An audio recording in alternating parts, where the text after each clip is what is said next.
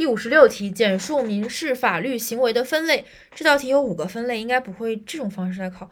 但我认为就是前两个分类是跟合同有关，单方、双方和多方，然后要事和不要事。第三个跟物跟物权有关，主行为和从行为可以跟主物和从物这样呃联想记忆。第四和第五点是跟理论有关，负担行为和处分行为，有因行为和无因行为，负担行为、处分行为。有因行为、无因行为可以联系德国民法的民事法律行为，呃，德国民法的法律行为理论，可以进行一个这样的联想。所以说这两个也比较好记。总结一下就是：第一，单方行为、双方行为、多方行为；第二，有要事行为、不要事行为；第三，主行为、从行为；第四，负担行为、主动行为；第五，有因行为、无因行为。总共五个。